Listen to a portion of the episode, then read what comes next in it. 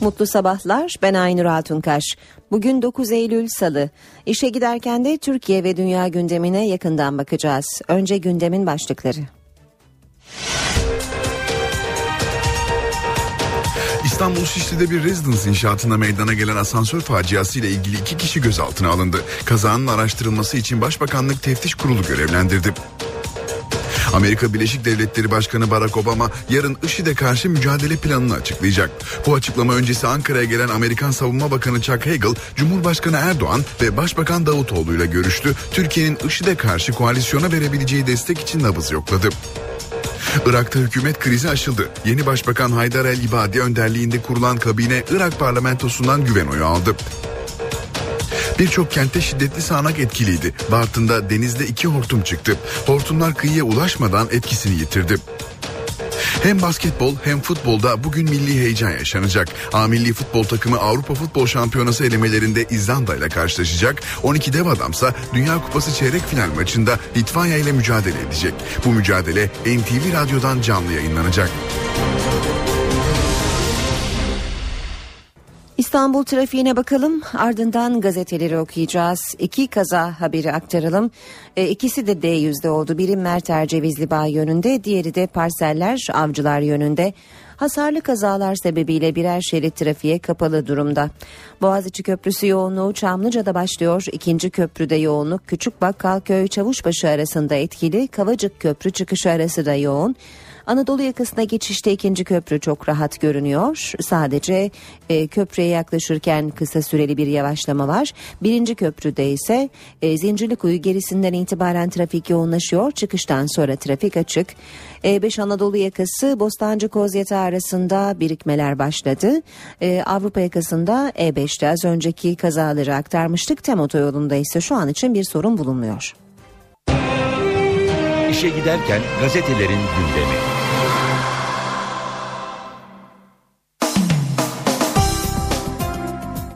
Basın özetlerine hürriyetle başlayalım. Dördünüz de oradaydınız diyor hürriyet manşette.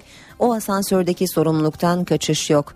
10 işçinin ölümünde sorumluluğu inşaat sahibinden şirketlere kadar herkes birbirinin üstüne atıyor. Ancak vahim ihmallerle ilgili bazı sorular hala cevapsız diyor.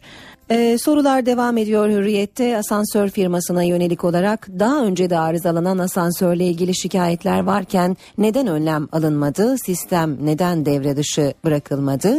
Denetim şirketine yönelik olarak iş güvenliği ile ilgili ihmalleri neden denetleyip rapor etmedi? Gerekiyorsa neden inşaatı durdurmadı? Neden susuyor?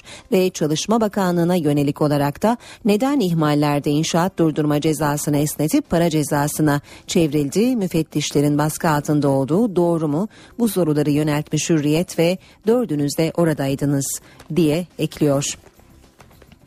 Yine hürriyetten bir başlık bugün milli bayram olsun. Türkiye iki dev maça kilitlendi. Fatih Terim'in öğrencileri Euro 2016 elemelerinde İzlanda'yı devirmeyi hedefliyor.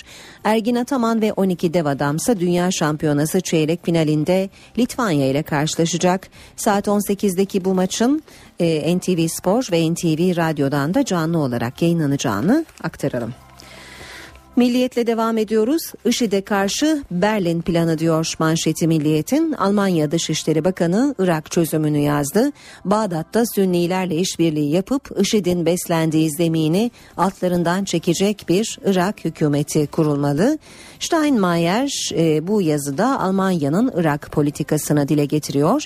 5 milyon insanın yaşadığı alanı kontrolüne geçirmiş İslam devleti ile ne sadece insani yardımlarla ne de askeri önlemlerle başa çıkılabilir e, diyor Steinmeier. Yine Milliyet gazetesinden aktarmaya devam edelim. 40 saat yerine 1 saat eğitim. Asansör faciası sonrası Torun Center önündeki protestolarda polise gaz sıkmayın sesimizi duysunlar diye çıkışan işçi Ömer Öztekin şantiyede bir ayda 3 kaza yaşandığını söyledi. İş güvenlikçisi sadece seyyar kablolarını kontrol edin baretinizi çıkarmayın de der sertifika için normalde 40 saatlik ders sınav dahil 1 saat sürdü.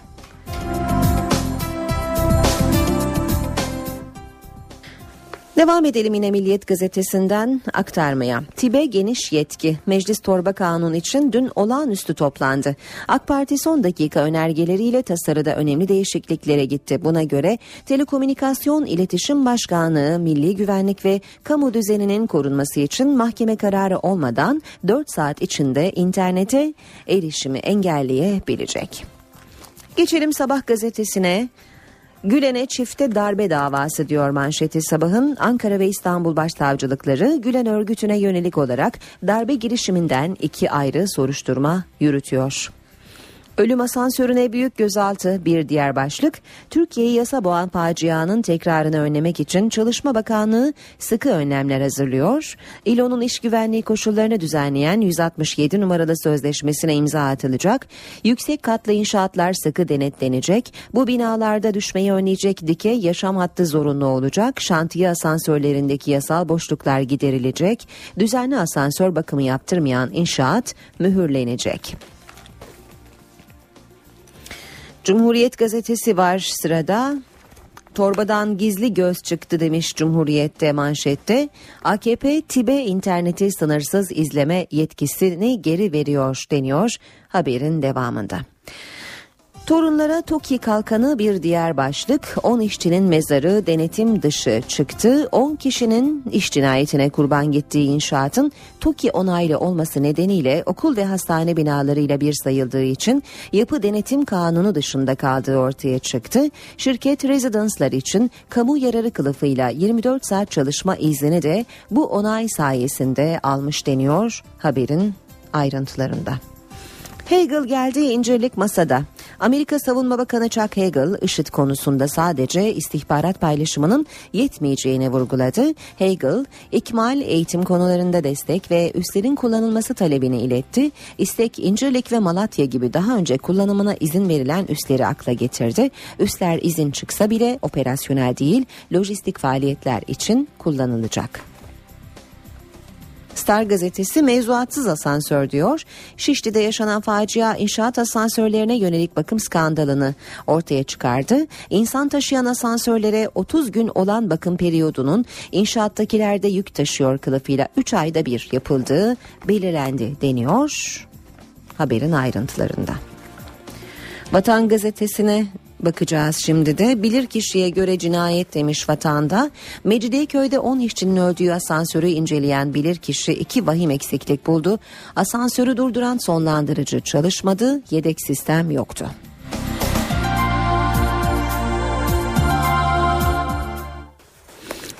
Yine vatandan bir başlık az önce Cumhuriyet'ten de kısaca aktarmıştık. Türkiye'den iki talep.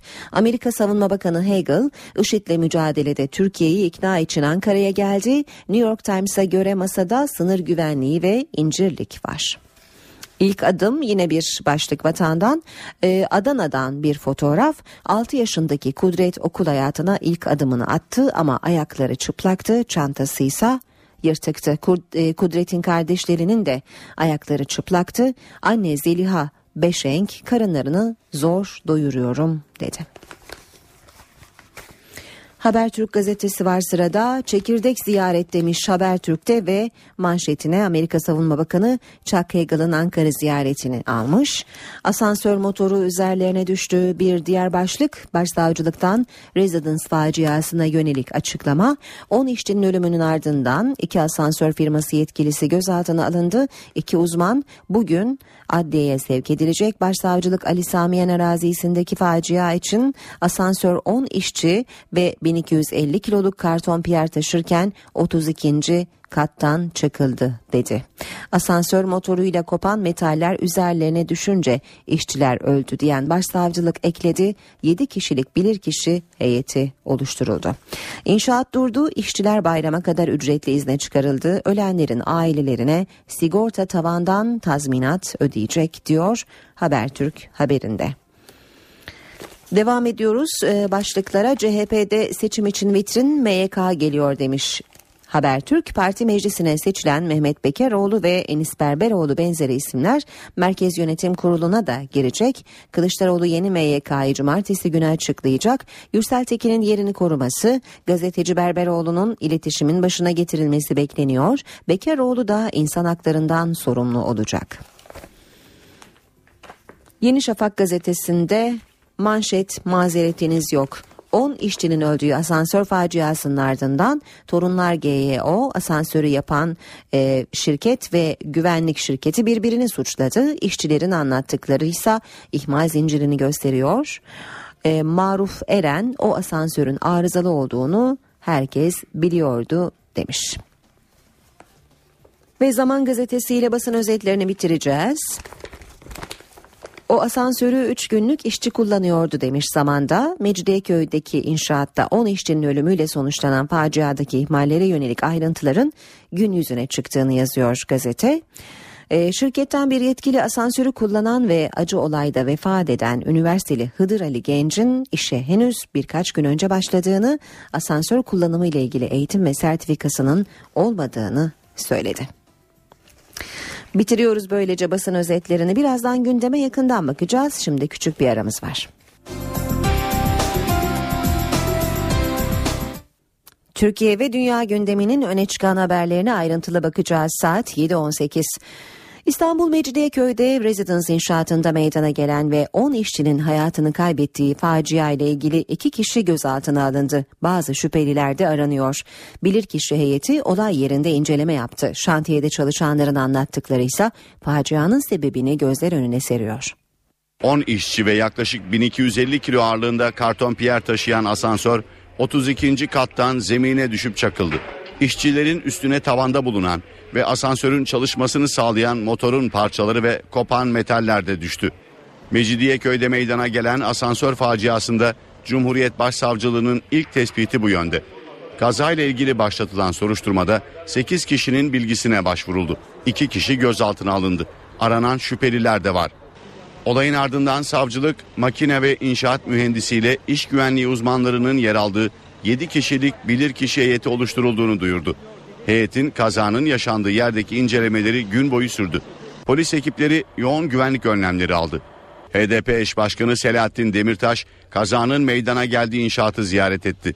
İşçi arkadaşlarımızı hem anmak için hem de bu iş cinayetlerinin Türkiye'de öyle sanıldığı gibi işin doğasında olmadığını hatırlatmak ve bu mücadelenin bitmediğini, bitmeyeceğini hatırlatmak için buradayız.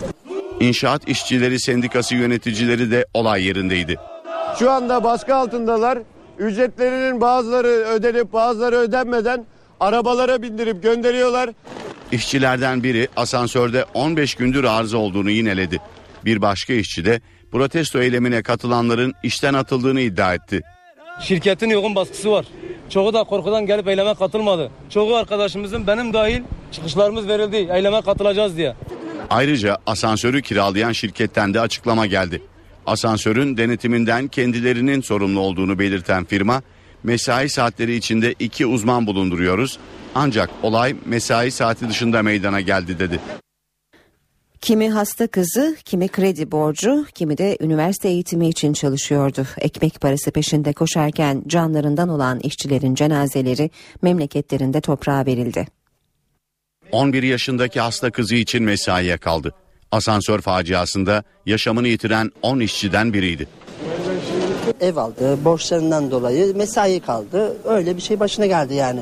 Sonuçta hayat şartlarından dolayı. 45 yaşındaki İsmail Sarıtaş İstanbul Sarıgazi Cemevi'nde yapılan törenin ardından defnedildi. 21 yaşındaki Hıdır Ali Genç Tunceli Üniversitesi öğrencisiydi. Harçlığını çıkarmak için babasının da çalıştığı inşaatta işe başladı.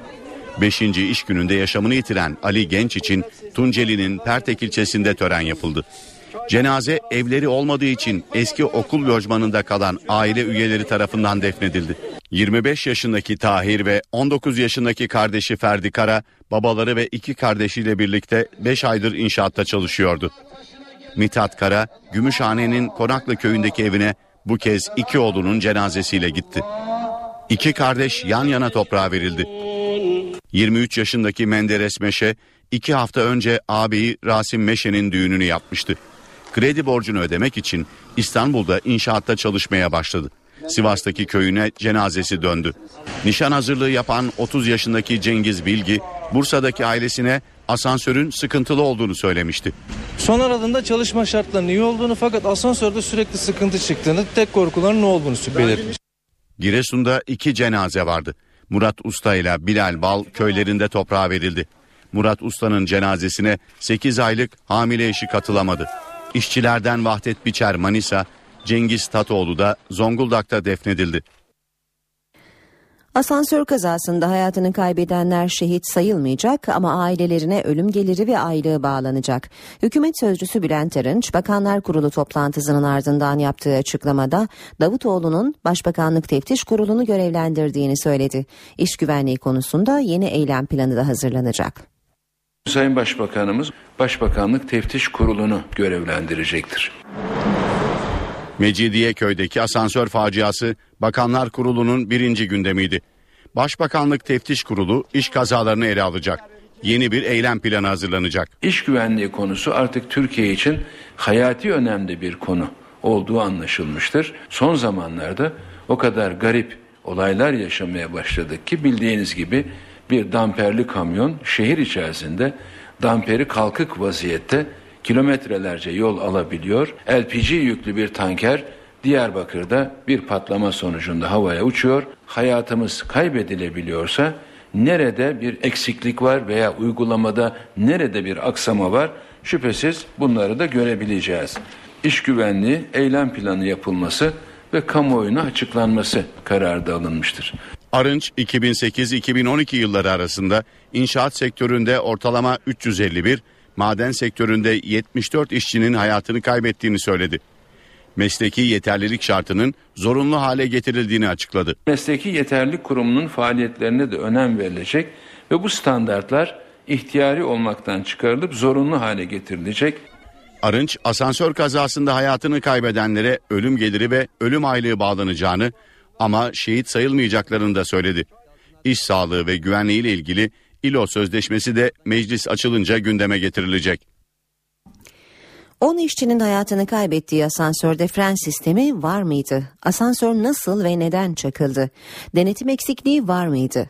NTV ekibinden Gökten Bedük, Kartal'da bir inşaatta kazanın yaşandığı asansörün bir benzerini buldu ve iş güvenliği uzmanı Didem Özdil'e tüm bu soruları yöneltti. Yetkili kişi tarafından eğitim almış e, bir kullanan operatörümüz var asansörü. Kartal'da 34 katlı bir binada benzer bir asansör sistemi kullanılıyor. Yük ve personel taşıyan asansörün kapasitesi 2 tonun üzerinde ama güvenlik için sınır koyulmuş 1500 kilo. Yaptığımız testlerle bizim asansörümüz için belirlediğimiz maksimum kilo 1500'dür. Aslında e, 2000 kiloya kadar taşıyabilir. Faciada en çok merak edilen konulardan biri de asansörün fren sistemiydi. Sektörde buna paraşüt sistemi deniliyor. Halatlar koptuğunda bu sistem devreye giriyor.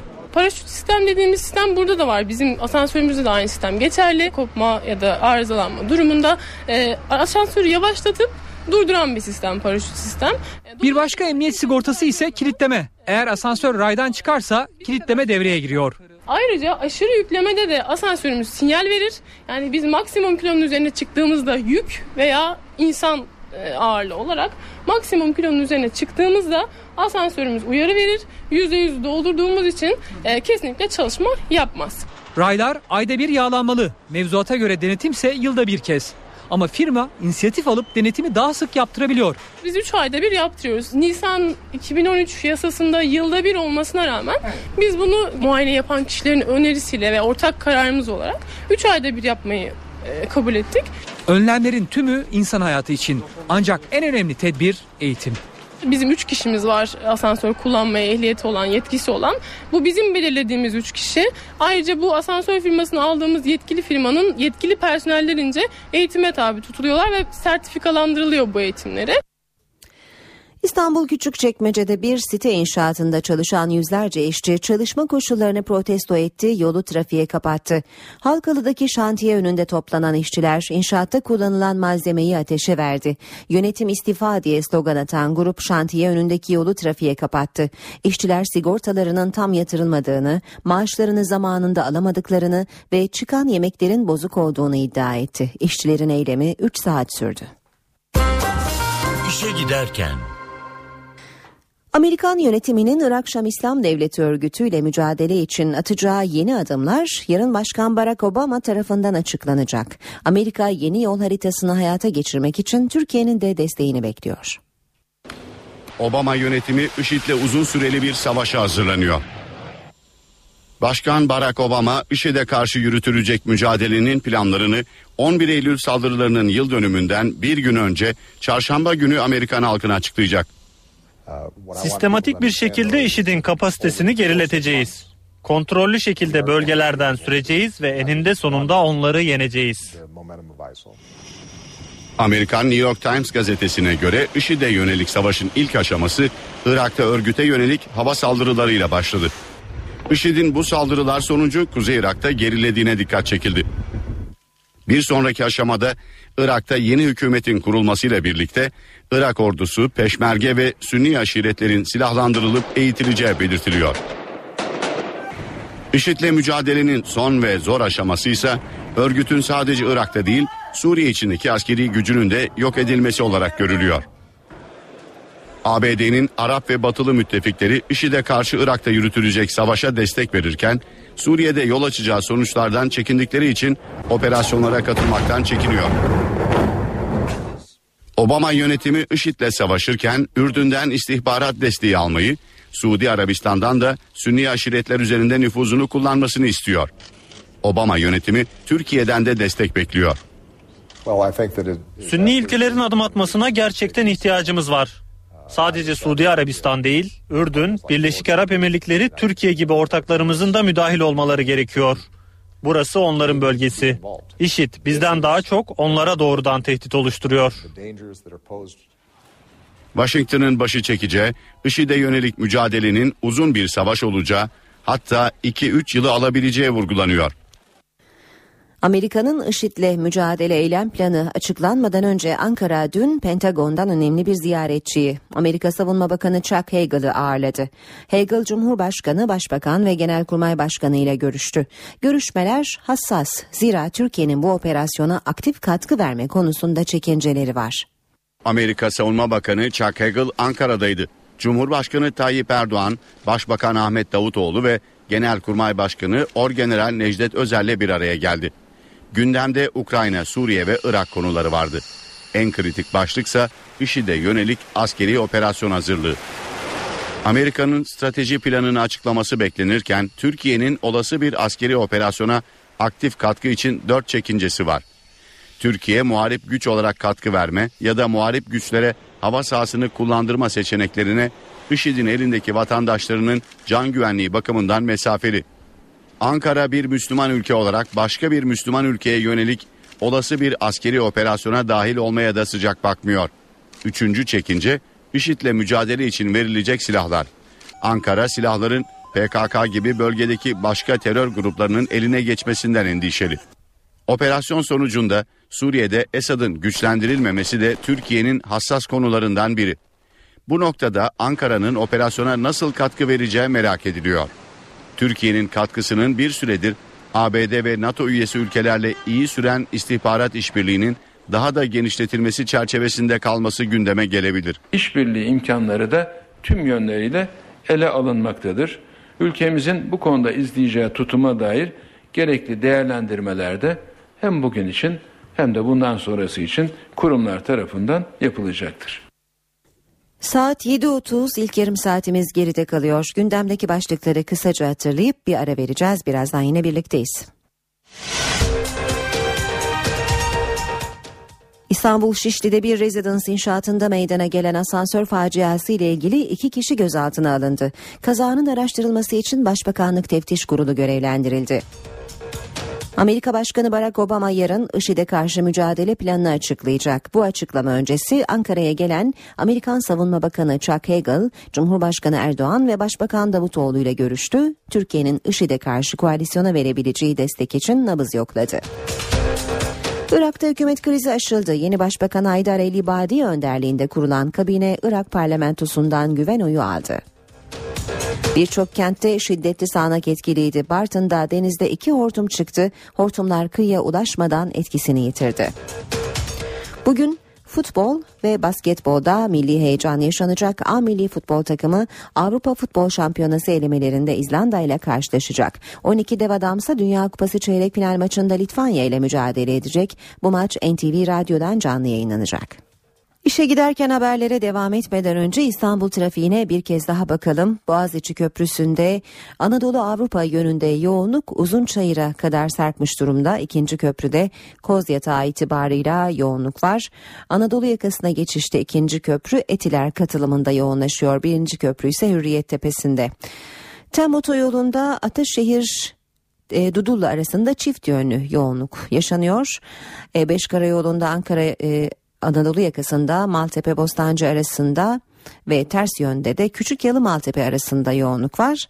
Avrupa yakası yoğunluğuysa E5'te Çoban Çeşme Merter arasında etkili oluyor. Daha geride ise Haramidere, Küçükçekmece ve Küçükçekmece Avcılar arası yoğunluğa sahip. Bağlantı yolu Haramidere itibarıyla e, tem yoğunluğu yaşanıyor. Şu anda Halkalı'ya kadar da etkili olduğunu söyleyebiliriz. Devamında e, iki telliden başlayıp Maslak'a uzanan yoğun bir trafik söz konusu. O üçte de atış alanı Bayrampaşa arasının çok yoğun olduğunu söyleyebiliriz. Ee, yine E5'te Ayvansaray Ok Meydanı arasında birikmeler var.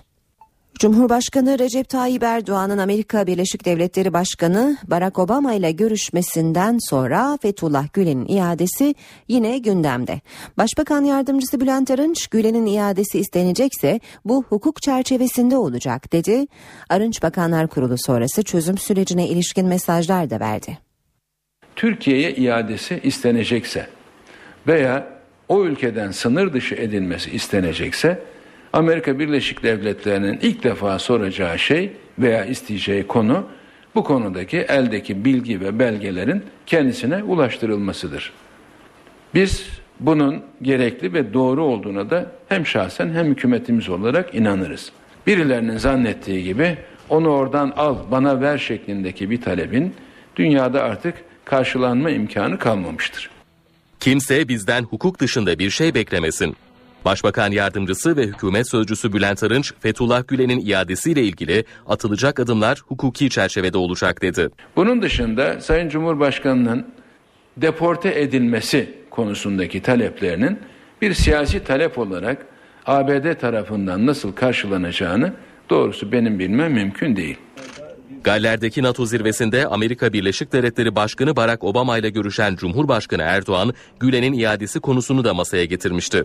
Arınç bu konuda MIT ve Amerikan istihbaratının müşterek bir çalışma yapabileceğini söyledi. Bakanlar Kurulu sonrası açıklama yapan Arınç'a yöneltilen bir diğer gündem başlığı çözüm süreciydi. Ben şu iki yıllık süreçte bugün geldiğimiz noktada çözüme çok daha yaklaştığımızı ve sürecin artık aydınlık bir ışık olarak rahatlıkla görünebildiğini söyleyebilirim.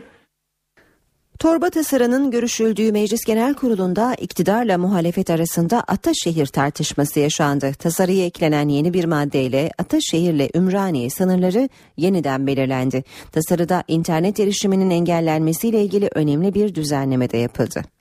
Ne alakası var Allah aşkına bir mahallenin bir bölümünün bilmem hangi semtte olup olmaması meclisin işi mi? Allah aşkına rant üzerine oturuyorsunuz hepiniz. Ne oldu biliyor musunuz arkadaşlar? Ne olacak? 150 trilyon inşaat harcı Ataşehir'den Ümraniye'ye aktarıldı. İddialara Çevre ve Şehircilik Bakanı İdris Güllüce yanıt verdi. Güllüce düzenlemeyle sınırlarda bir değişim olmadığını söyledi. Efendim bu hudut belirlenirken, yazılırken aslında bugün değişen bir şey yok. Herhangi bir yerden birisine intikal, birisinden birisine geçme şeklinde bir düzeltme yapılmıyor. Görüşmelerde AK Parti'nin önergesiyle tasarıya internet ortamında yapılan yayınların düzenlenmesi ve internette işlenen suçlarla mücadele yasasına da yeni hükümler eklendi. Eklenen maddeye göre Telekomünikasyon İletişim Başkanlığı milli güvenlik ve kamu düzeninin korunması hallerinde 4 saat içinde erişim engellemesi kararı alabilecek. Engelleme kararı tip tarafından 24 saat içinde sulh ceza hakiminin onayına sunulacak. Tip, soruşturma ve kovuşturma hallerinde internet trafiğine ait bilgileri mahkeme kararı olmadan temin edebilecek. Ancak trafik bilgileri mahkeme kararının ardından ilgili mercilere verilecek. Görüşmelerde verilen bir önergeyle Hasankeyf Hidroelektrik Santrali projesiyle ilgili bölgede yaşayan vatandaşlara yönelik düzenleme yapma yetkisi de Bakanlar Kurulu'na verildi. Soma'da maden faciası sonrası üretimin durdurulduğu Soma Holding'e ait Işıklar Maden Ocağı yeniden faaliyete geçecek. Soma Kaymakamı Bahattin Atçı, müfettişlerin maden ocağında incelemelerini tamamladığını söyledi. Ocağın bir ayağında eksiklerin giderildiğini belirten kaymakam, raporun henüz ellerine ulaşmadığını ancak önümüzdeki günlerde üretimin başlayacağını açıkladı. Kaymakam Atçı, 301 işçinin hayatını kaybettiği Eynez Maden Ocağı'nda ise eksikliklerin tamamlanmadığını, sorunların giderilmesi halinde maden ocağının açılacağını söyledi. Saat 7.43 haberleri ara veriyoruz. Sporun gündeminde neler var? Şimdi Volkan Küçük'ten dinleyelim. Az sonra yeniden birlikteyiz. Spor haberleri başlıyor.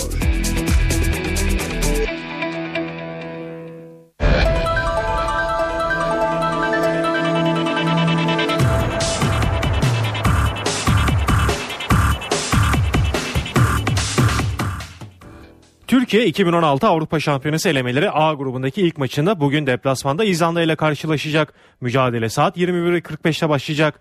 Türkiye Futbol Direktörü Fatih Terim İzlanda maçı öncesi temkinli konuştu. Rakibin dikkat edilmesi gereken bir takım olduğunun altını çizen Terim 2016 elemelerine iyi başlamayı düşündükleri İzlanda karşısında darbe almamak istediklerini söyledi. İyi bir takımla oynayacağız. Özellikle fizik güçleri üst seviyede olan bir takımla oynayacağız. Ee, dikkat etmemiz gereken bir maç. Muhakkak ki sonuç itibariyle iyi bitirmek önemlidir ama iyi başlamak da önemlidir. Mümkünse biz de iyi başlamak dileğindeyiz. Oyuncularımdan istediğim tüm enerjilerini, kişiliklerini ve yüksek performanslarını bu maça yansıtmaları. İzlanda her an, her saniye, her maçta dikkat edilmesi gereken bir takım. Ee, Birçok oyuncusu da Avrupa'da oynuyor. Ee, ligleri de bizden önce başladı baktığınız zaman yani e, mümkünse darbe almamak istiyoruz. Muhakkak ki tabii bizim ülkemizde gidememenin verdiği baskı çok fazla. Bu oyuncularımda var. Bu bizim için kolay bir şey değil.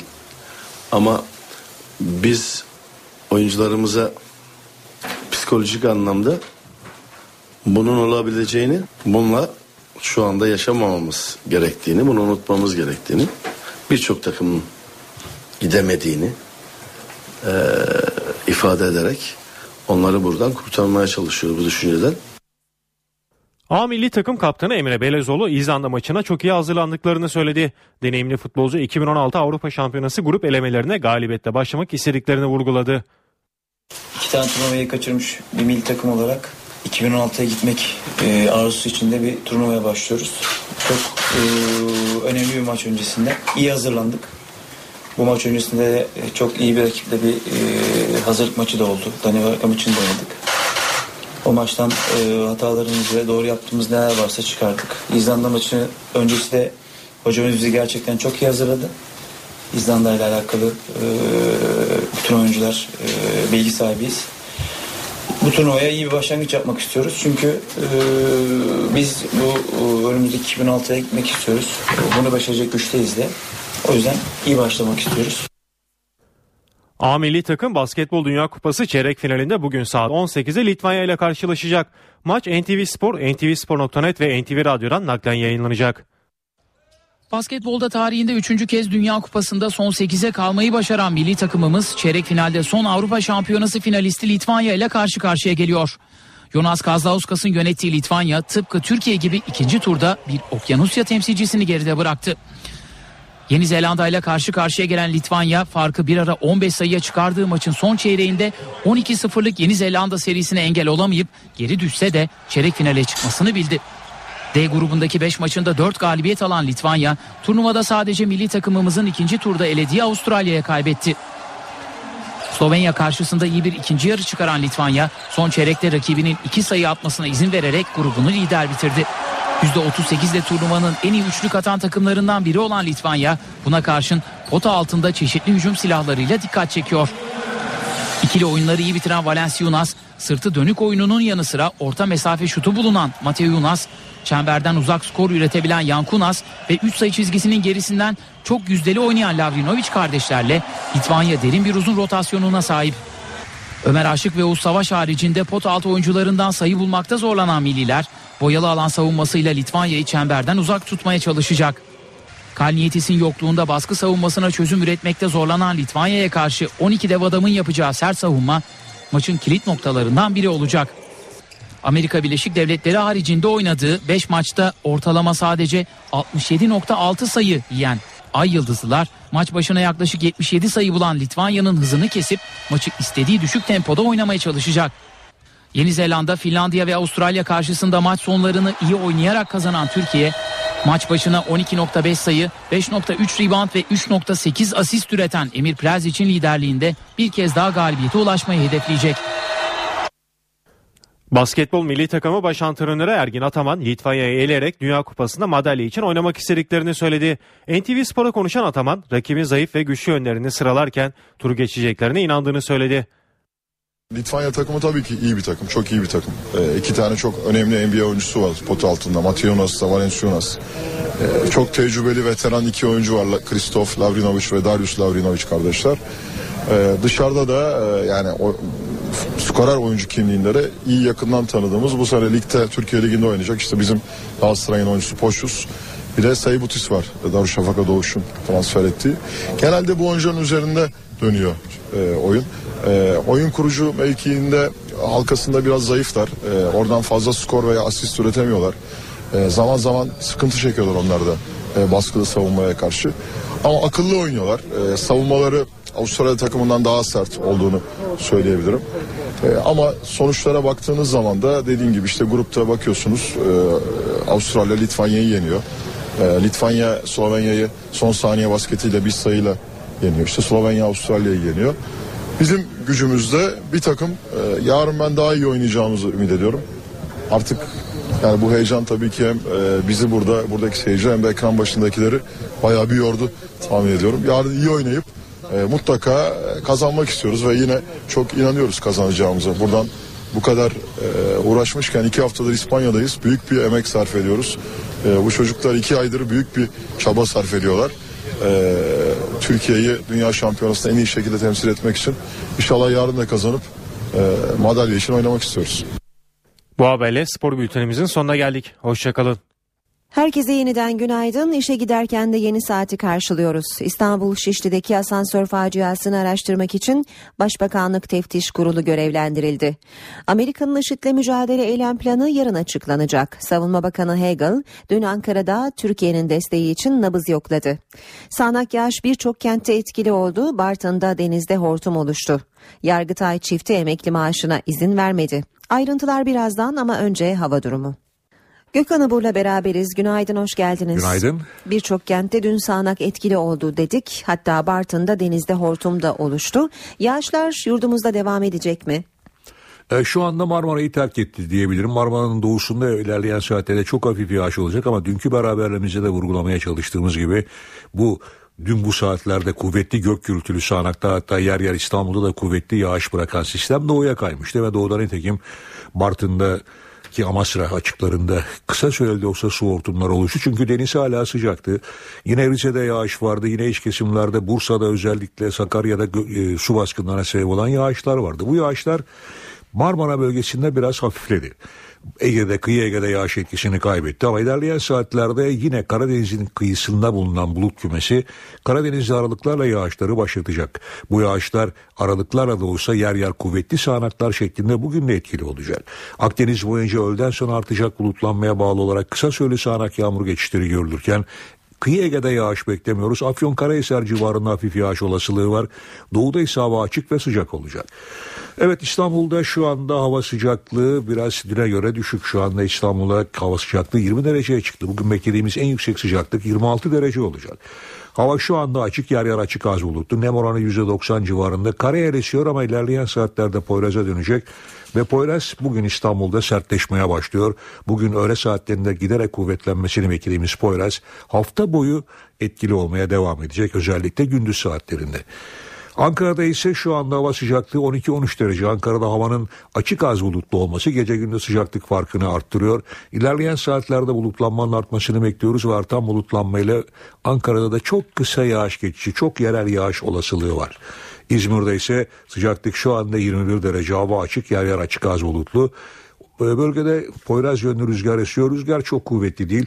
Öğle saatlerinde rüzgar karayere dönecek ve İzmir'de kuvvetli bir rüzgar beklemiyoruz. Sıcaklık ise bugün en fazla 28 derece civarında olacak. Evet yağışlar doğuya kaydı. İç Anadolu bölgesine ve doğudaki yağışlar da bugün aralıklara devam edecek. Bu haftayı biraz sonbahara özgü hava koşullarıyla geçireceğiz diyebiliriz. Hemen hemen ülkenin büyük bir çoğunluğunda. Gökhan Avur teşekkürler. İşe gidiş trafiği bakalım İstanbul'da nasıl? Bir kaza var. Temde Hastal Seyran Tepe yönünde bu kazada yaralananlar e, var. Bir şerit trafiğe kapalı bu sebeple e, şu anda yoğunluğun Gazi Osman Paşa gerisinde başladığını, Hastal'a uzandığını söyleyebiliriz. İkinci köprü Anadolu yakasına geçişte köprü çıkışından sonra da yoğunluğa sahip. Etiler katılımında başlayan yoğunluk çavuş başına kadar sürüyor. Anadolu Avrupa yönü Kozyatağı itibariyle hala yoğun. Birinci köprüde yoğunluk Çamlıca'da başlıyor. Ters yönde de Çağlayan'dan itibaren etkili oluyor. E5'te Topkapı Ok Meydanı arasında yoğunluk var. Yine E5'te çift yönlü olarak Yeni Bosna İncirli arasının e, ve Haramide'de Küçükçekmece arasının yoğun olduğunu söyleyebiliriz. Bağlantı yolunda Esenyurt'ta trafik yoğunlaşmaya başlıyor. Anadolu yakasında E5'te çift yönlü olarak Küçük Yalı Gülsuyu arası yoğunluğa sahip Kozyatağı Uzunçayır arasında da yine yoğunluk var. Tem bağlantısı Dudullu Kavşağı'ndan itibaren yoğunlaşıyor. Gündemde öne çıkan haberlere bakmaya devam edelim. İstanbul Mecidiyeköy'de rezidans inşaatında meydana gelen ve 10 işçinin hayatını kaybettiği facia ile ilgili iki kişi gözaltına alındı. Bazı şüpheliler de aranıyor. Bilirkişi heyeti olay yerinde inceleme yaptı. Şantiyede çalışanların anlattıkları ise facianın sebebini gözler önüne seriyor. 10 işçi ve yaklaşık 1250 kilo ağırlığında karton piyer taşıyan asansör 32. kattan zemine düşüp çakıldı. İşçilerin üstüne tavanda bulunan ve asansörün çalışmasını sağlayan motorun parçaları ve kopan metaller de düştü. Mecidiyeköy'de meydana gelen asansör faciasında Cumhuriyet Başsavcılığının ilk tespiti bu yönde. Kazayla ilgili başlatılan soruşturmada 8 kişinin bilgisine başvuruldu. 2 kişi gözaltına alındı. Aranan şüpheliler de var. Olayın ardından savcılık makine ve inşaat mühendisiyle iş güvenliği uzmanlarının yer aldığı 7 kişilik bilirkişi heyeti oluşturulduğunu duyurdu. Heyetin kazanın yaşandığı yerdeki incelemeleri gün boyu sürdü. Polis ekipleri yoğun güvenlik önlemleri aldı. HDP eş başkanı Selahattin Demirtaş kazanın meydana geldiği inşaatı ziyaret etti. İşçi arkadaşlarımızı hem anmak için hem de bu iş cinayetlerinin Türkiye'de öyle sanıldığı gibi işin doğasında olmadığını hatırlatmak ve bu mücadelenin bitmediğini, bitmeyeceğini hatırlatmak için buradayız. İnşaat İşçileri Sendikası yöneticileri de olay yerindeydi. Şu anda baskı altındalar. Ücretlerinin bazıları ödenip bazıları ödenmeden arabalara bindirip gönderiyorlar. İşçilerden biri asansörde 15 gündür arıza olduğunu yineledi. Bir başka işçi de protesto eylemine katılanların işten atıldığını iddia etti. Şirketin yoğun baskısı var. Çoğu da korkudan gelip eyleme katılmadı. Çoğu arkadaşımızın benim dahil çıkışlarımız verildi. Eyleme katılacağız diye. Ayrıca asansörü kiralayan şirketten de açıklama geldi. Asansörün denetiminden kendilerinin sorumlu olduğunu belirten firma, mesai saatleri içinde iki uzman bulunduruyoruz. Ancak olay mesai saati dışında meydana geldi dedi. Bursa'da etkili olan şiddetli sağanak sele yol açtı. Timur Taşpaşa mahallesinde bir kadın ölümden döndü. Yol ortasında sele kapılan kadını boğulmaktan son anda çevredekiler kurtardı. Sağanak sonrası gelen sel caddeyi kapladı. Suyun şiddetiyle sürüklenen kadını çevredekiler kurtardı. Bursa'da iki gündür etkili olan sağanak sele neden oldu. Timur Taşpaşa mahallesinde yolda yürüyen 50'li yaşlarda bir kadın suya kapıldı. Sürüklenmeye başlayan kadının yardımına otobüs duraklarında bekleyenler koştu. Akıntıyla bir süre mücadele eden 3 kişi kadını güvenli bölgeye çekmeyi başardı. Bursaray metro istasyonunda da sel nedeniyle çok sayıda kişi mahsur kaldı. Suyla dolan caddelerde araçlar güçlükle ilerledi. Sağanak Gemlik'te de etkili oldu. Tarım alanları zarar gördü. Orhaneli yolunda heyelan meydana geldi. Bursa'da son bir günde metrekareye 24 kilogram yağış düştü. Bartın'da denizde iki hortum çıktı. Hortumlar kıyıya ulaşmadan etkisini yitirdi. Birçok kentte de şiddetli sağanak etkiliydi. Rize'de dereler taştı. Üç iş makinesi mahsur kaldı. Bartın Amasra'da denizin üzerinde iki hortum çıktı. Yaklaşık 10 dakika süren hortumlar karaya ulaşmadan etkisini yitirdi. Rize'nin Çayeli ilçesinde de Madenli beldesindeki dere sağanak yağışın etkisiyle aniden yükseldi. HES inşaatındaki 3 iş makinesi taşkının ortasında mahsur kaldı. Araçlardaki operatörler çevredekilerin yardımıyla kurtarıldı. Kırıkkale'de de benzer manzaralar vardı. Karakeçili çayı şiddetli sağanak nedeniyle taştı. Çevredeki tarım arazileri su altında kaldı. Ankara'nın Sincan ilçesinde etkili olan sağanak su baskınlarına yol açtı. Vatandaşlar ev ve iş yerlerindeki suyu kendi imkanlarıyla tahliye etmeye çalıştı. Vatan Caddesi'nde ulaşım bir süre sağlanamadı. Sakarya'da aralıklarla devam eden yağmur cadde ve sokakları esir aldı. Atatürk Bulvarı, İtfaiye Caddesi ve Yeni Doğan Mahallesi'nde evlerin zemin katlarını su bastı. Yağmura trafikte yakalananlar zor anlar yaşadı. İşe giderken. Cumhurbaşkanı Recep Tayyip Erdoğan'ın Amerika Başkanı Barack Obama ile görüşmesinden sonra Fethullah Gülen'in iadesi yine gündeme geldi. Başbakan Yardımcısı Bülent Arınç, Gülen'in iadesi istenecekse bu hukuk çerçevesinde olacak dedi. Arınç, Bakanlar Kurulu sonrası çözüm sürecine ilişkin mesajlar da verdi. Türkiye'ye iadesi istenecekse veya o ülkeden sınır dışı edilmesi istenecekse Amerika Birleşik Devletleri'nin ilk defa soracağı şey veya isteyeceği konu bu konudaki eldeki bilgi ve belgelerin kendisine ulaştırılmasıdır. Biz bunun gerekli ve doğru olduğuna da hem şahsen hem hükümetimiz olarak inanırız. Birilerinin zannettiği gibi onu oradan al bana ver şeklindeki bir talebin dünyada artık karşılanma imkanı kalmamıştır. Kimse bizden hukuk dışında bir şey beklemesin. Başbakan Yardımcısı ve hükümet sözcüsü Bülent Arınç, Fethullah Gülen'in iadesiyle ilgili atılacak adımlar hukuki çerçevede olacak dedi. Bunun dışında Sayın Cumhurbaşkanı'nın deporte edilmesi konusundaki taleplerinin bir siyasi talep olarak ABD tarafından nasıl karşılanacağını doğrusu benim bilmem mümkün değil. Galler'deki NATO zirvesinde Amerika Birleşik Devletleri Başkanı Barack Obama ile görüşen Cumhurbaşkanı Erdoğan, Gülen'in iadesi konusunu da masaya getirmişti. Arınç bu konuda MIT ve Amerikan istihbaratının müşterek bir çalışma yapabileceğini söyledi. Bakanlar Kurulu sonrası açıklama yapan Arınç'a yöneltilen bir diğer gündem başlığı çözüm süreciydi. Ben şu iki yıllık süreçte bugün geldiğimiz noktada çözüme çok daha yaklaştığımızı ve sürecin artık aydınlık bir ışık olarak rahatlıkla görünebildiğini söyleyebilirim. İstanbul'da Gezi Parkı protestoları sırasında gözaltına alınan çarşı grubu üyesi 35 kişi için müebbet hapis cezası isteniyor. Sanıklar darbeye teşebbüsle suçlanıyor.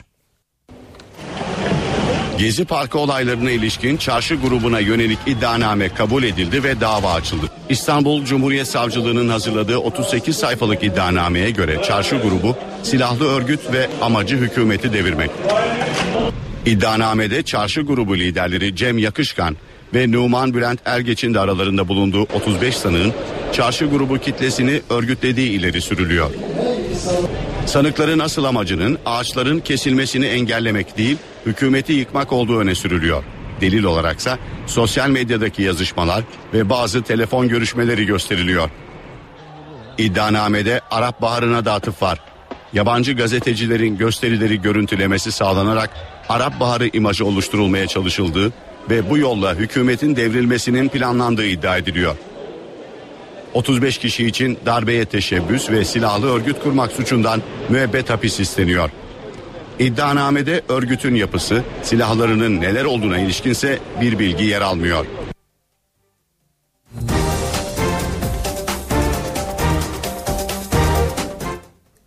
CHP'nin hafta sonu yapılan kurultayının ardından parti meclisine giren isimlerin kesin listesi açıklandı. Mehmet Bekeroğlu ve Sencer Ayata parti meclisindeki yerlerini garantiledi. Muharrem İnce'nin listesinden parti meclisine giren Ali Özcan liste dışı kaldı.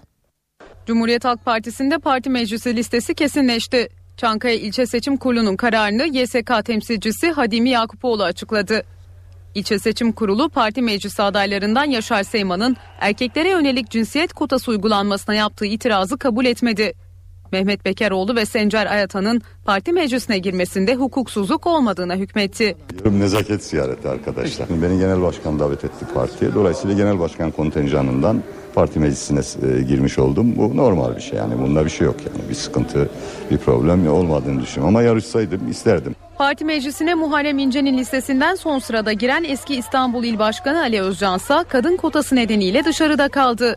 Yerine Kılıçdaroğlu'nun listesinde yer alan Sera Kadıgil girdi. Çankaya İlçe Seçim Kurulu'nun kararının ardından bir değişiklikte Yüksek Disiplin Kurulu'nda oldu. 15 kişilik YDK'nın son sırasında yer alan Ali Paşatan liste dışı kaldı. Yerine kadın kotası nedeniyle yedek listenin en üst sırasında yer alan adaylardan Gülsüm Florinalı girdi. Çankaya İlçe Seçim Kurulu'nun kararının siyasi partiler yasasının 21. maddesine göre kesin karar olduğu belirtildi. Parti meclisi ilk toplantısını cumartesi günü yapacak. İşe giderken Yeni eğitim ve öğretim yılı 15 Eylül'de başlıyor ancak anaokulu 1. ve 5. sınıflar dün ders başı yaptı. Okula ilk kez adım atanlar heyecanlıydı. Onlar için ilk ders zili çaldı. Yeni eğitim öğretim yılı ilkokul 1, anaokulu ve 5. sınıf öğrencileri için başladı. Okuma yazma öğreneceğim, boyama yapacağım, arkadaşlarımla tanışacağım. Dersler öğreneceğiz sadece. Başka? Baş, başka da İngilizce. Veliler en az çocukları kadar heyecanlıydı. Ben ondan fazla heyecanlıyım. bir haftadır o heyecanı yaşıyoruz yani. Biraz bro üzüntü, biraz sıkıldı, bir şeyler yaptı. Sonradan bugün sabah kalkınca biraz heyecanlandı, çok sevindi. Bugün başladın okula. Neler öğreneceksin okulda? Okulda okuma yazmayı, matematik öğrenmeyi, boya yapmayı öğreneceğim. En çok hangisini öğrenmek istiyorsun? Matematiği. İlk kez okulla tanışan bazı öğrenciler de ailelerinden ayrılmak istemedi. Ya, okula gelmek istemiyor işte ne bileyim. Biz de anlamadık işte. Uzmanlara göre heyecan normal ancak anne ve babaların aşırı telaşı çocuğu olumsuz etkileyebilir. Buralarda anne babaların yapacağı şey çocuklara cesaret vermek. Belki daha önce okulu gidip gezdirebilirler. Ee, çocuğa tuvaletlerin yerini gösterebilirler, sınıfı gösterebilirler. Mümkünse öğretmenle daha önce tanıştırabilirler. Çocuğa tekrar dönüp dönüp sarılmamalı. İşte e, çocuk ağlıyorsa onunla birlikte ağlamamalı. Camlardan, pencerelerden bakmaya çalışmamalı. Ya bunlar çocuğu daha da kaygılandıran şeyler. Maden faciasının yaşandığı Soma'da ise yeni eğitim öğretim yılı durup başladı. Facia nedeniyle okula Mayıs ayında ara veren çocuklar yaz okuluyla açığı telafi etti. Maden faciasında yakınlarını kaybeden Somalı çocuklar psikososyal destekle okula hazırlandı.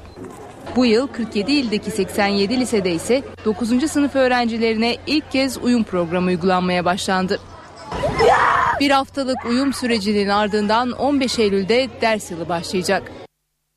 Ankara'nın içme suyuna kanalizasyon karıştığı iddiaları üzerine Halk Sağlığı Müdürlüğü harekete geçti. Su analiz edildi ve şebeke suyunda halk sağlığını tehdit edecek ya da salgına yol açabilecek bir durumun olmadığı tespit edildi. Başkentin içme suyuna yönelik iddialar tartışma yarattı. Şebeke suyuna kanalizasyon suyu karıştı iddialarına meclis gündemine getirilen kolera salgını iddiası da eklendi. Ancak İl Halk Sağlığı Müdürlüğü iddiaların gerçeği yansıtmadığını belirterek analiz sonuçlarına göre Ankara'nın suyunun temiz olduğunu bildirdi. Ankara İl Halk Sağlık Müdürlüğü Ankara'nın şebeke suyundaki kirlilik iddialarını bir yazılı açıklamayla yanıtladı. Açıklamada içme ve kullanma sularının kalitesinin düzenli olarak takip edildiği belirtildi. Alınan numunelerin halk sağlığı laboratuvarlarında analiz edildiği belirtilirken Ankara'nın içme ve kullanma suyunun 1091 numune alınarak kontrol edildiği vurgulandı. Mevsimsel olarak takiplerin sıklaştırıldığı vurgulanan açıklamada mide bağırsak rahatsızlıklarından şehir şebekesi suyunun sorumlu tutulmayacağı değerlendirmesine varıldığı kaydedildi. Bina içi su sistemlerin de kontrol edilmesi gerektiği belirtilen açıklamada izleme sonuçlarına göre mikrobiyolojik uygunsuzlukların münferit olduğu, hastaların ikamet ettiği bölgelerde uygunsuzluk saptanmadığı veya halk sağlığını tehdit edecek ya da salgına yol açabilecek durumun da olmadığı gözlenmiştir denildi. CHP İzmir Milletvekili Aytun Çıray ise Ankara'nın içme suyu ile ilgili iddiaları meclis gündemine taşıdı. Çıray, Sağlık Bakanı Mehmet Müezzinoğlu'nun yanıtlaması istemiyle verdiği soru önergesinde içme suyuna kanalizasyon suyunun karıştığı, Kızılırmağın suyunun pis olduğu iddialarına yer verdi. Çıray, Ankara'da ishal vakaları üzerine kolera salgını başladığını da öne sürdü. Kuraklık kentleri tehdit ediyor. Son yılların en büyük kuraklığını yaşayan Yalova'nın 4 günlük suyu kaldı. Halk tasarruf için cep telefonu mesajlarıyla uyarılıyor. Yalova'nın 4 günlük suyu kaldı, kesintiler başladı. Kent geneline 08 ile 20 saatleri arasında su verilmiyor. Yalova'nın içme suyunu sağlayan Gökçedere Barajı alarm veriyor. Ya şurada işin gerçeği var. Gerçekten 2-3 günlük bir suyumuz var. Yani çarşamba, perşembeye yetecek suyumuz var. Yetkililer çareyi kesintilerde buldu. Kent 3 bölgeye ayrıldı ve her gün bir bölgede su kesintisi yapılıyor. Vatandaş SMS'te uyarılıyor. Şu anda tabii ki su kesintisine gitmemiz gerekiyor. Çünkü insanların da biraz da tasarruflu olması lazım. Yani ben dün hala çıkıyorum. Bütün marketler e, yolları yıkıyor. Hala bu yani kesinti olmasıyla bile alakalı hala kimsenin tasarrufla ilgili bir tedbiri yok. Yetkililer gelecek hafta Kurtköy ishale hattının faaliyete geçmesiyle kesintilerin sona ermesini umut ediyor. Yeni doğan bebeklere sağlık taraması kapsamının genişletilmesi için İstanbul'da eylem yapıldı. Kadıköy'deki yürüyüşte bebekler için hayati önem taşıyabilen bir hastalığa dikkat çekildi. Kistik fibrosis taraması. İsmine pek alışık olduğumuz bir sağlık testi olmasa da yeni doğan bebekler için oldukça önem taşıyor. İstanbul Kadıköy'deki Bağdat Caddesi'nde toplananlar Sağlık Bakanlığı tarafından tüm bebeklere söz konusu taramanın yapılmasını istedi. Taleplerini duyurmak için bebek arabalarıyla Göztepe Parkı'ndan Şaşkın Bakkal'a kadar yürüdüler. Bu çocuklarımızın hayatını kaybetmemesi ve yaşam kalitesini artırmak için zamanında teşhis hayati önem taşımakta. Bu konuda erken teşhis konusunda Sağlık Bakanlığı'nın standart yeni doğan taramasına kistik fibrozi de dahil etmesi gerekir. Yürüyüş sonrası gökyüzüne balonlar bırakıldı, konser verildi. Genetik bir hastalık olan kistik fibrozis Türkiye'de her 3-4 bin bebekten birinde görülüyor. Genellikle akciğer ve sindirim sistemini etkileyen hastalık ölümlere neden olabiliyor. Birazdan ekonomi gündeminden haberlerimiz olacak. Küçük bir aramız var şimdi. Saat 8.26 işe giderken de beraberiz gündeme yakından bakmaya devam ediyoruz. Yargıtay'dan çok sayıda kişiyi yakından ilgilendiren bir karar çıktı. Yüksek Mahkeme aynı anda iki sosyal güvenlik kurumundan emekli olarak çifte maaş almayı planlayanlara hayır dedi. Yargıtay iki ayrı sosyal güvenlik kurumundan emekli olarak çifte maaş alma umuduna son noktayı koydu. Çifte emeklilik olmaz dedi. Sosyal Güvenlik Kurumu hem SSK'dan hem de emekli sandığından iki ayrı statüde emekli olmaya yetecek kadar çalışması bulunan bir vatandaşın emekli maaşlarından birini iptal etti. 1941 doğumlu vatandaş 1966-1993 arasında SSK'ya tabi olarak çalışmaları dolayısıyla 1993'te SSK'dan emekli oldu. Aynı kişi 15 Ocak 1998'de bir kamu kurumundan emekli sandığına bağlı çalışmaya başladı. 9 yıl sonra emekliliğe hak kazanan vatandaş emekli sandığından da maaş almaya başladı. Ancak SGK sosyal güvenlik kurumlarının tek çatı altında toplanmasını gerekçe göstererek vatandaşın SSK maaşını kesti. Maaşı iptal edilen vatandaş konuyu yargıya taşıdı. Dava Yargıtay'a kadar uzadı. Yargıtay Hukuk Genel Kurulu SGK'yı haklı bularak çifte sigortalılık üzerinden birden fazla yaşlılık aile almak mevzuata aykırı dedi. Kararla tek bir sosyal güvenlik kurumu üstünden emekli olarak tek maaş alınması mümkün olacak. Ve piyasalara bakalım BIST 100 endeksi dün sadece 6 puan artarak 82.199 puandan kapandı. Bu sabah dolar 2.17, euro 2.80'de, euro dolar 1.29, dolar yen 106 düzeyinde. Altının onsu 1255 dolar, kapalı çarşıda gram altın 88, çeyrek altın 146 liradan satılıyor. Brent petrolün varili 100 dolar. İstanbul Şişli'deki asansör faciasını araştırmak için Başbakanlık Teftiş Kurulu görevlendirildi. Kazayla ilgili iki kişi gözaltında. Amerika'nın IŞİD'le mücadele eylem planı yarın açıklanacak. Savunma Bakanı Hagel dün Ankara'da Türkiye'nin desteği için nabız yokladı. Irak'ta hükümet krizi aşıldı. Yeni Başbakan Haydar El-İbadi önderliğinde kurulan kabine Irak parlamentosundan güven oyu aldı. İskoçya'da referandum öncesi bağımsızlık yanlılarının sayısı artıyor.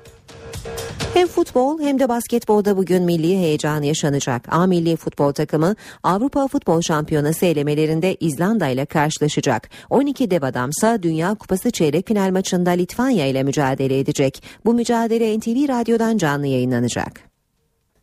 İstanbul trafiğine şimdi bir kez daha bakalım. 8.33 itibarıyla kentteki tüm ana arterlerde yoğunluklar yaşanıyor. Köprülerdeki yoğunluklar henüz e, açılmadı. Birinci köprüde e, Çamlıca'da yoğunluk başlıyor. İkinci köprüde Koz Yatağı'ndan itibaren etkili yoğunluk var. Birinci köprüde çıkışta Mecidiyeköy'e kadar yoğunluk sürüyor. Ters yönde de Çağlayan'da başlayan yoğunluk Burhaniye'de son buluyor. An- Anadolu yakasına geçişte Fatih Sultan Mehmet Köprüsü yoğunluğu Maslak'tan sonra etkili oluyor. Çıkıştaki yoğunluk da hala devam ediyor. Çavuşbaşı'na kadar trafik e, yoğun olarak sürüyor. E, Tem otoyolu Anadolu yakası Dudullu Ataşehir arasında yoğunluk var. E5'te yoğunluk arttı. Maltepe'den Uzunçayır'a uzanıyor. Ters yönde de Küçükyalı Gülsuyu arasının yoğun olduğunu söyleyebiliriz. E5 Avrupa yakasında e, Cevizli Bağ'da başlayıp Ok Meydanı'na uzanan etkili bir yoğunluk söz konusu. O3'te atış alanı anıt mezar arasında trafik yoğun. Yine E5 uzak noktada Haramidere küçük çekmece arasının yoğun olduğunu söyleyelim. Basın ekspres yolu iki telli Mahmut Bey arasında yoğunluk yaşanıyor. Tem otoyolunda da tekstil kentten başlayıp Kemerburgaz'a uzanan yoğunluk var. Türkiye ve dünya gündeminin öne çıkan gelişmelerine bakmaya devam edeceğiz. Küçük bir aramız var şimdi. 8.39'u gösteriyor saatimiz NTV Radyo'da işe giderken de beraberiz. Ankara'nın gündemi hayli yoğun özellikle e, Amerika'nın e, yarın açıklanması beklenen IŞİD'le mücadele eylem planı e, Ankara tarafından da yakından takip ediliyor. Zira e, Washington'ın Ankara'dan talepleri vardı. Türkiye'nin ise çekinceleri söz konusu. Hem bu hem de diğer başlıklar için şimdi karşımızda Deniz Kilislioğlu var. Deniz günaydın seni dinliyoruz gündem için. Günaydın evet e, Chuck Hagel Amerikan Savunma Bakanı'nın ziyareti tamamlandı ama hala tartışmaları sürüyor. Hem iktidar hem muhalefet cephesinin e, bu konudaki görüşlerini aktarmaya devam ediyor. Tabii şunu söyleyelim Chuck Hagel e, özellikle IŞİD için kurulacak, IŞİD'le mücadele için kurulacak çekirdek koalisyona Türkiye ne gibi katkı yapabilir bunu görüşmek için gelmişti. Ama Türkiye'nin de senin de söylediğin gibi çekinceleri var. E, hala 46 personel e, Irak'ta. Dolayısıyla en büyük çekincesi bu. Herhangi bir muharip güç gönderme ya da muharip güçlere hava sahasını kullandırma, açma gibi konularda tereddütleri var. Buna soğuk bakıyor Türkiye. Aynı zamanda tabii diğer taraftan e, silahların e, başkalarının ellerine, PKK gibi grupların ellerine geçmesinden endişe ediyor. Tek Müslüman ülke o çekirdek grupta olması büyük bir endişe kaynağı Türkiye için. Bu yüzden Ürdün ve Suudi Arabistan'da e, dahil edilmeye çalışılıyor. Dolayısıyla tüm bu çekinceler içinde Türkiye bir yol bulmaya çalışıyor. Amerika talep ediyor ama Türkiye'nin de ulusal çıkarları itibariyle ne yapacağını değerlendirdiği günlerden geçiyoruz. Bugün de o değerlendirmeler Ankara'da devam edecek. Bunu söylemiş olalım. Tabii e, rutin bir gündem de var. E, Cumhurbaşkanı Recep Tayyip Erdoğan'ın programıyla devam etmiş olalım.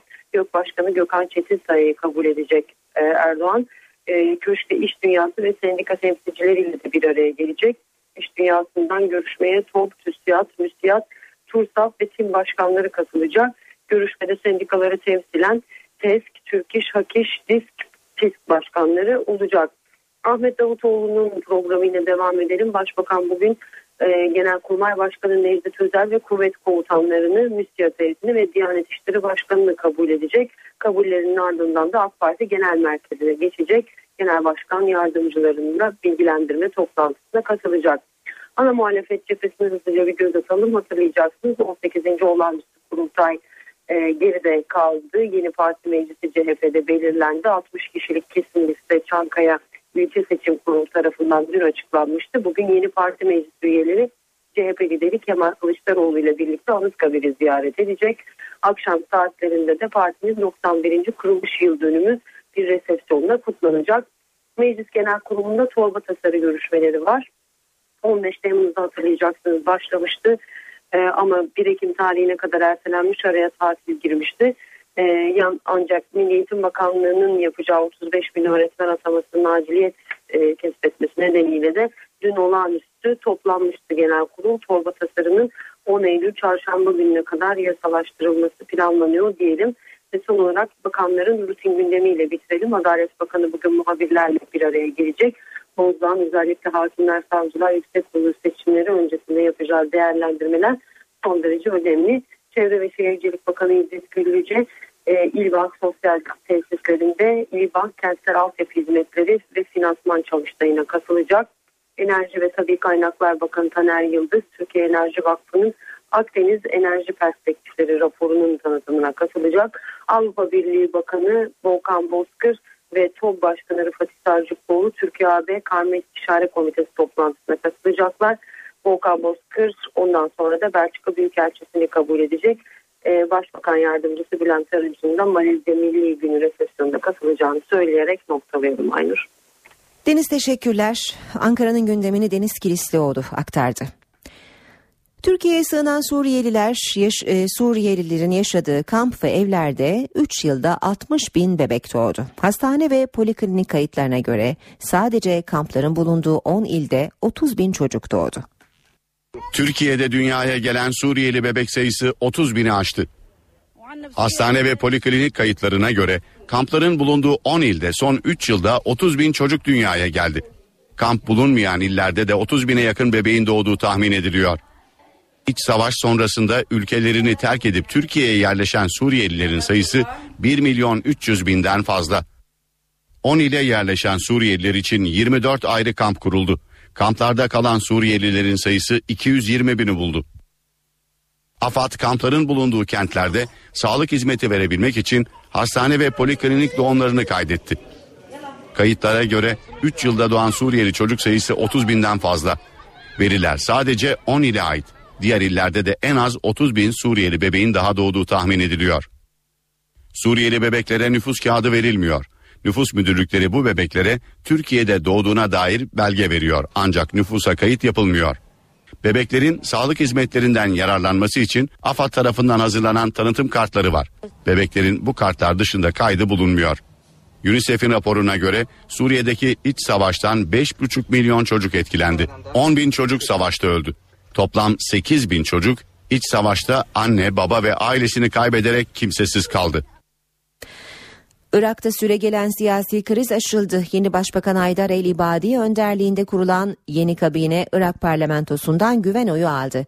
Sünni siyasetçi Salih El Mutlak ve Kürt siyasetinin önde gelen isimlerinden eski Dışişleri Bakanı Hoşyer Zebari başbakan yardımcıları oldu. Aylardır siyasi krize boğuşan Irak'ta yeni hükümet resmen kuruldu. Yeni Başbakan Haydar El İbadi'nin kabinesi parlamentodan güven oyu aldı. İbadi, oylama öncesi yaptığı konuşmada Kürt yönetimiyle yaşanan sorunları çözme ve ülkede terör estiren Irak Şam İslam Devleti örgütünü alt etme sözü verdi. Iraklı Kürtler de destek kararı alınca İbadi'nin hükümet programı 280 milletvekilinin katıldığı oturumda 177 oyla kabul edildi. Sünni siyasetçi Salih El Mutlak ve Kürt siyasetinin önde gelen isimlerinden eski Dışişleri Bakanı Hoşyar Zebari, Başbakan yardımcıları oldu. Eski Başbakan Nuri El Maliki, Sünni Usame El Nuceyfi ve seküler blok temsilcisi İyad Alavi ise Cumhurbaşkanı yardımcılığı görevine getirildi. Yeni Irak kabinesinde sadece bir Türkmen bakan görev aldı. Muhammed Mehdi Bayatlı İnsan Hakları Bakanı olarak açıklandı. Yeni kurulan kabinede İçişleri ve Savunma Bakanlığı gibi önemli pozisyonlar konusunda uzlaşma sağlanamadı. Haydar Elibadi bu görevleri yürütecek isimlerinde bir hafta içinde belli olacağını söyledi.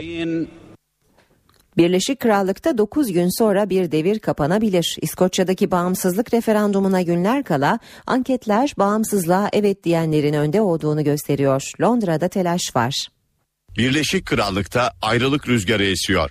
Bağımsızlık referandumuna 10 gün kala İskoçya'da ayrılıkçılar öne geçti. Son ankete göre bağımsızlığa evet diyenlerin oranı %51. Anketin sonucu sandığa yansırsa bu İngiltere ve İskoçya arasındaki 308 yıllık birlikteliğin sona ereceği anlamına geliyor. Londra'ya panik havası hakim.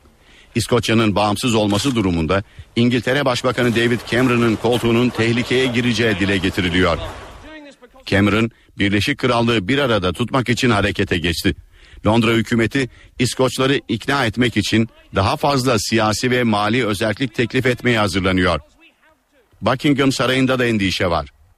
İngiliz basını referandum konusunda kamuoyuna tarafsız görünen Kraliçe 2. Elizabeth'in son anket sonucu karşısında dehşete düştüğünü belirtiyor.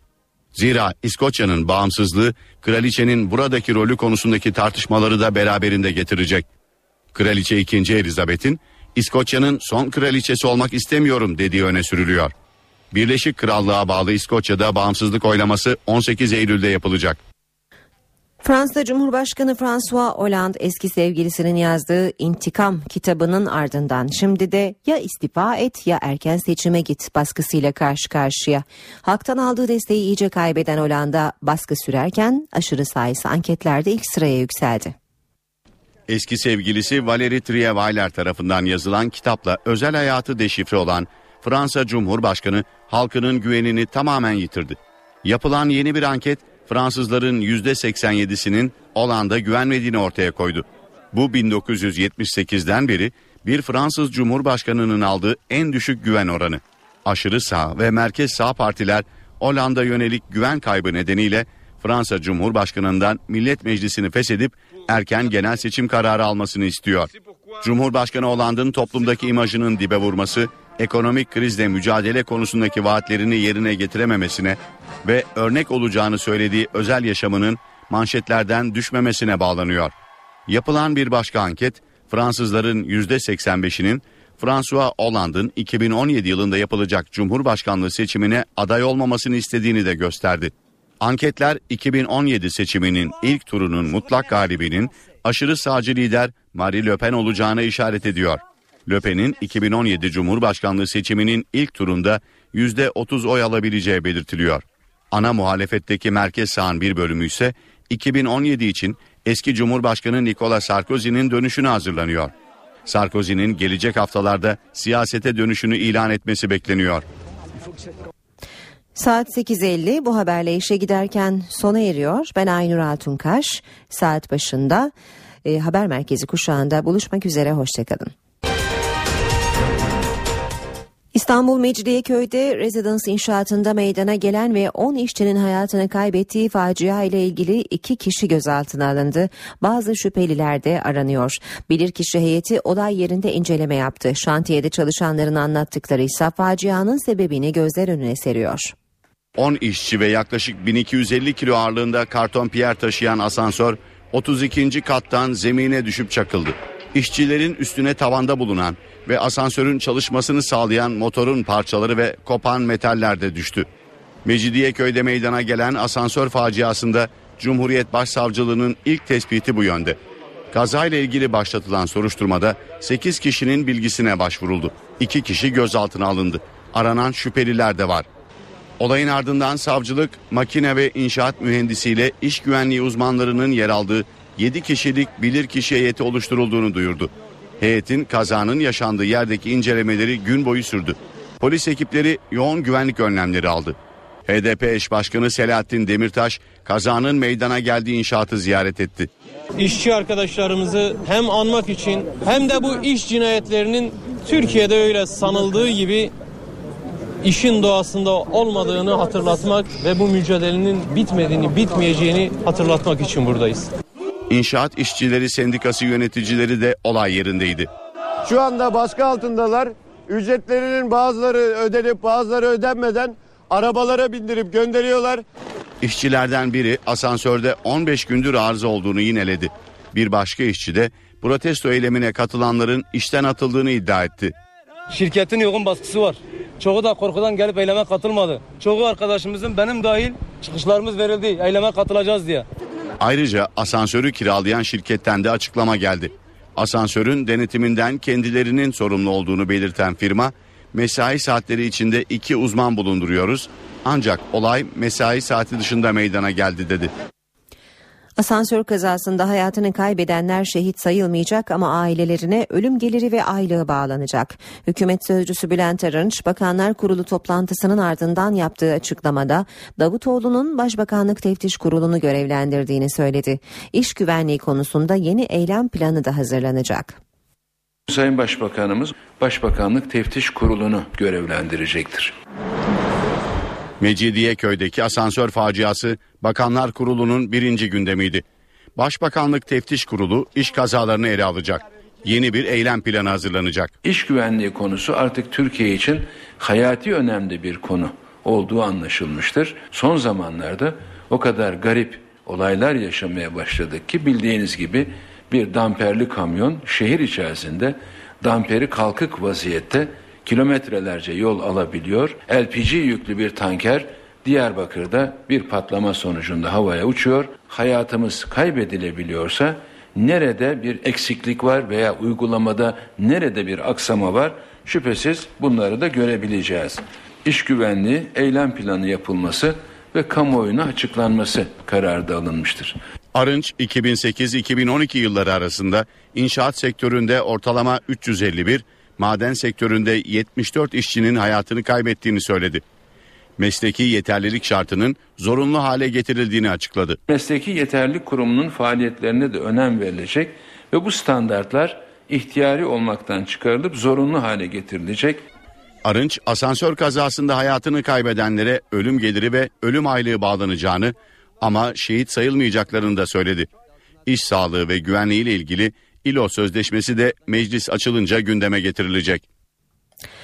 Asansör faciası meclisinde gündemindeydi. Siyasi parti temsilcileri denetim ve uygulamada eksiklikler olduğunu söyledi. Gereken e, araştırmanın yapılması ve suçların cezalandırılması ve bundan böyle bu tür asansörlerle ilgili e, bir meclis araştırma önergesi veriyoruz. Biz kaza demiyoruz. Cinayette hayatını kaybeden vatandaşlarımıza Allah'tan rahmet dilerim. Ancak rahmet dilemekle, başsağlığı dilemekle bu iş cinayetlerinin sonu gelmiyor. Bakan gidip denetlesin demiyoruz ama iş müfettişlerinin bu konuya bu kadar kör, sağır, dilsiz kalmaları geçiştirilemez. Yaradanın yaratılışından dolayıları dolayı da insanlara kıymet yok. Hep paraya sermayeye kıymet var. Olmaz böyle bir şey arkadaşlar. Çok acı. 30 Ağustos tarihinde asansörün 3 aylık periyot halindeki yapılan kontrollerinin ilgililer tarafından denetlenmediği konusunda bir durum hasıl oldu. Çıkarılan yasalar ne kadar iyi olursa olsun tatbikat bu manada çok önemli. MHP'li Yusuf Alaçoğlu, CHP'li Engin Altay, HDP'li Hasip Kaplan ve AKP'li Eli Taş'ın açıklamalarıydı. Torba tasarının görüşüldüğü Meclis Genel Kurulu'nda iktidarla muhalefet arasında Ataşehir tartışması yaşandı. Tasarıya eklenen yeni bir maddeyle Ataşehir ile Ümraniye sınırları yeniden belirlendi. Tasarıda internet erişiminin engellenmesiyle ilgili de önemli bir düzenleme yapıldı. Ne alakası var Allah aşkına bir mahallenin bir bölümünün bilmem hangi semtte olup olmaması meclisin işi mi? Allah aşkına rant üzerine oturuyorsunuz hepiniz. Ne oldu biliyor musunuz arkadaşlar? Ne olacak? 150 trilyon inşaat harcı Ataşehir'den Ümraniye'ye aktarıldı. İddialara Çevre ve Şehircilik Bakanı İdris Güllüce yanıt verdi. Güllüce düzenlemeyle sınırlarda bir değişim olmadığını söyledi. Efendim bu hudut belirlenirken, yazılırken aslında bugün değişen bir şey yok.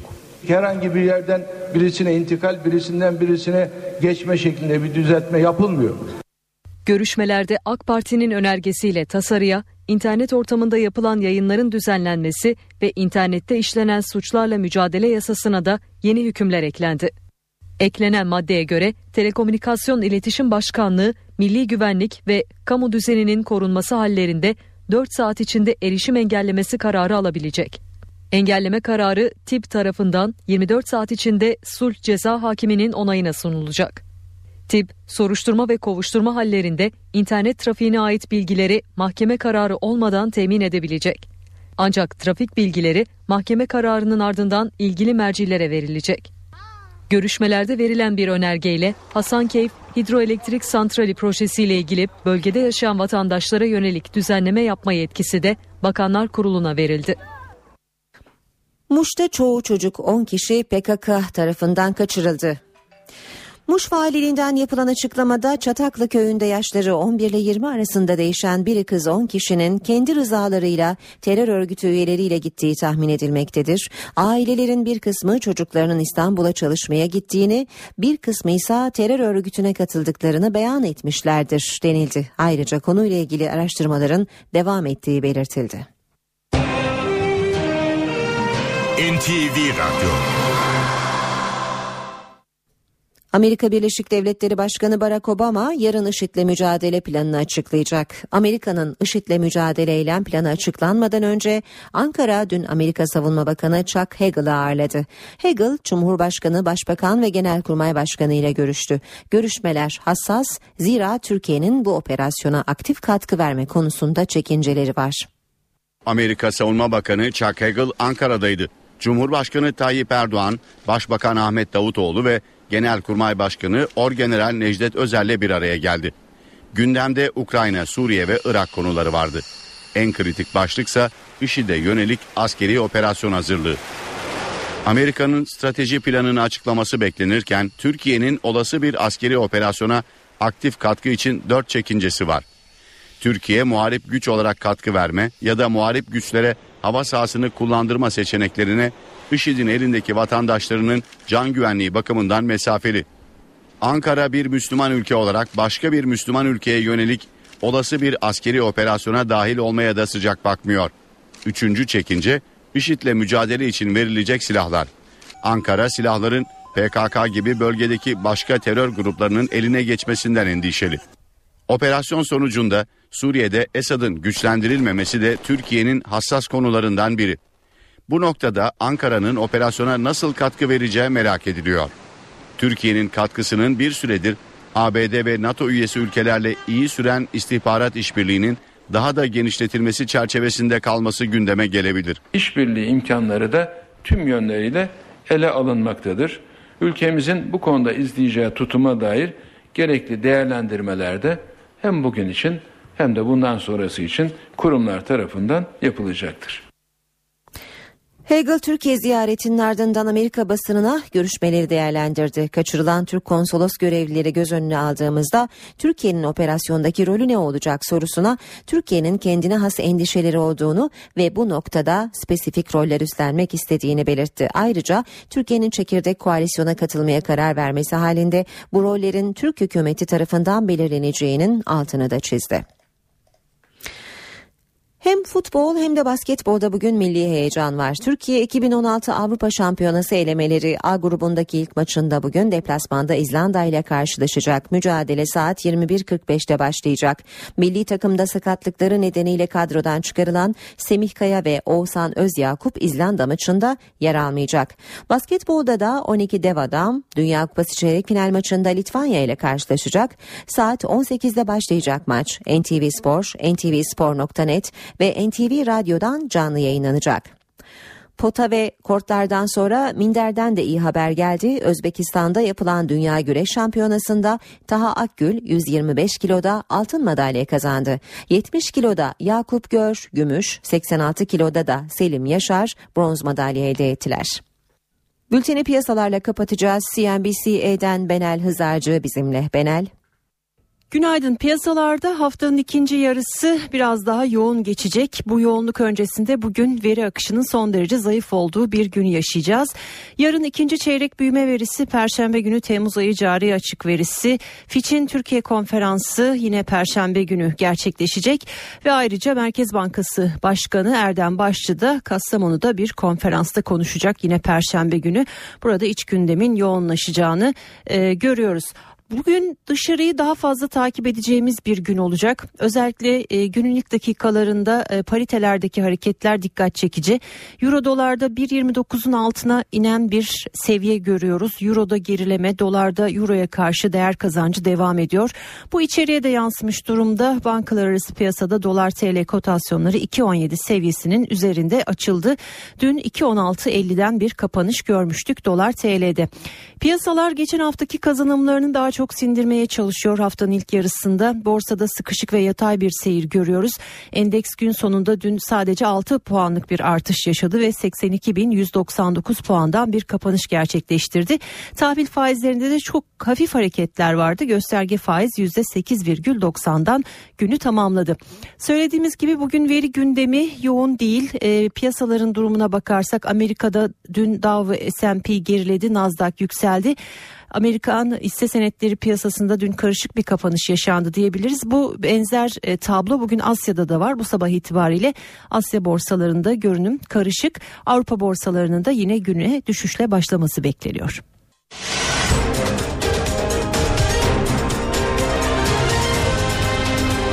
NTV Radyo, Türkiye'nin haber radyosu.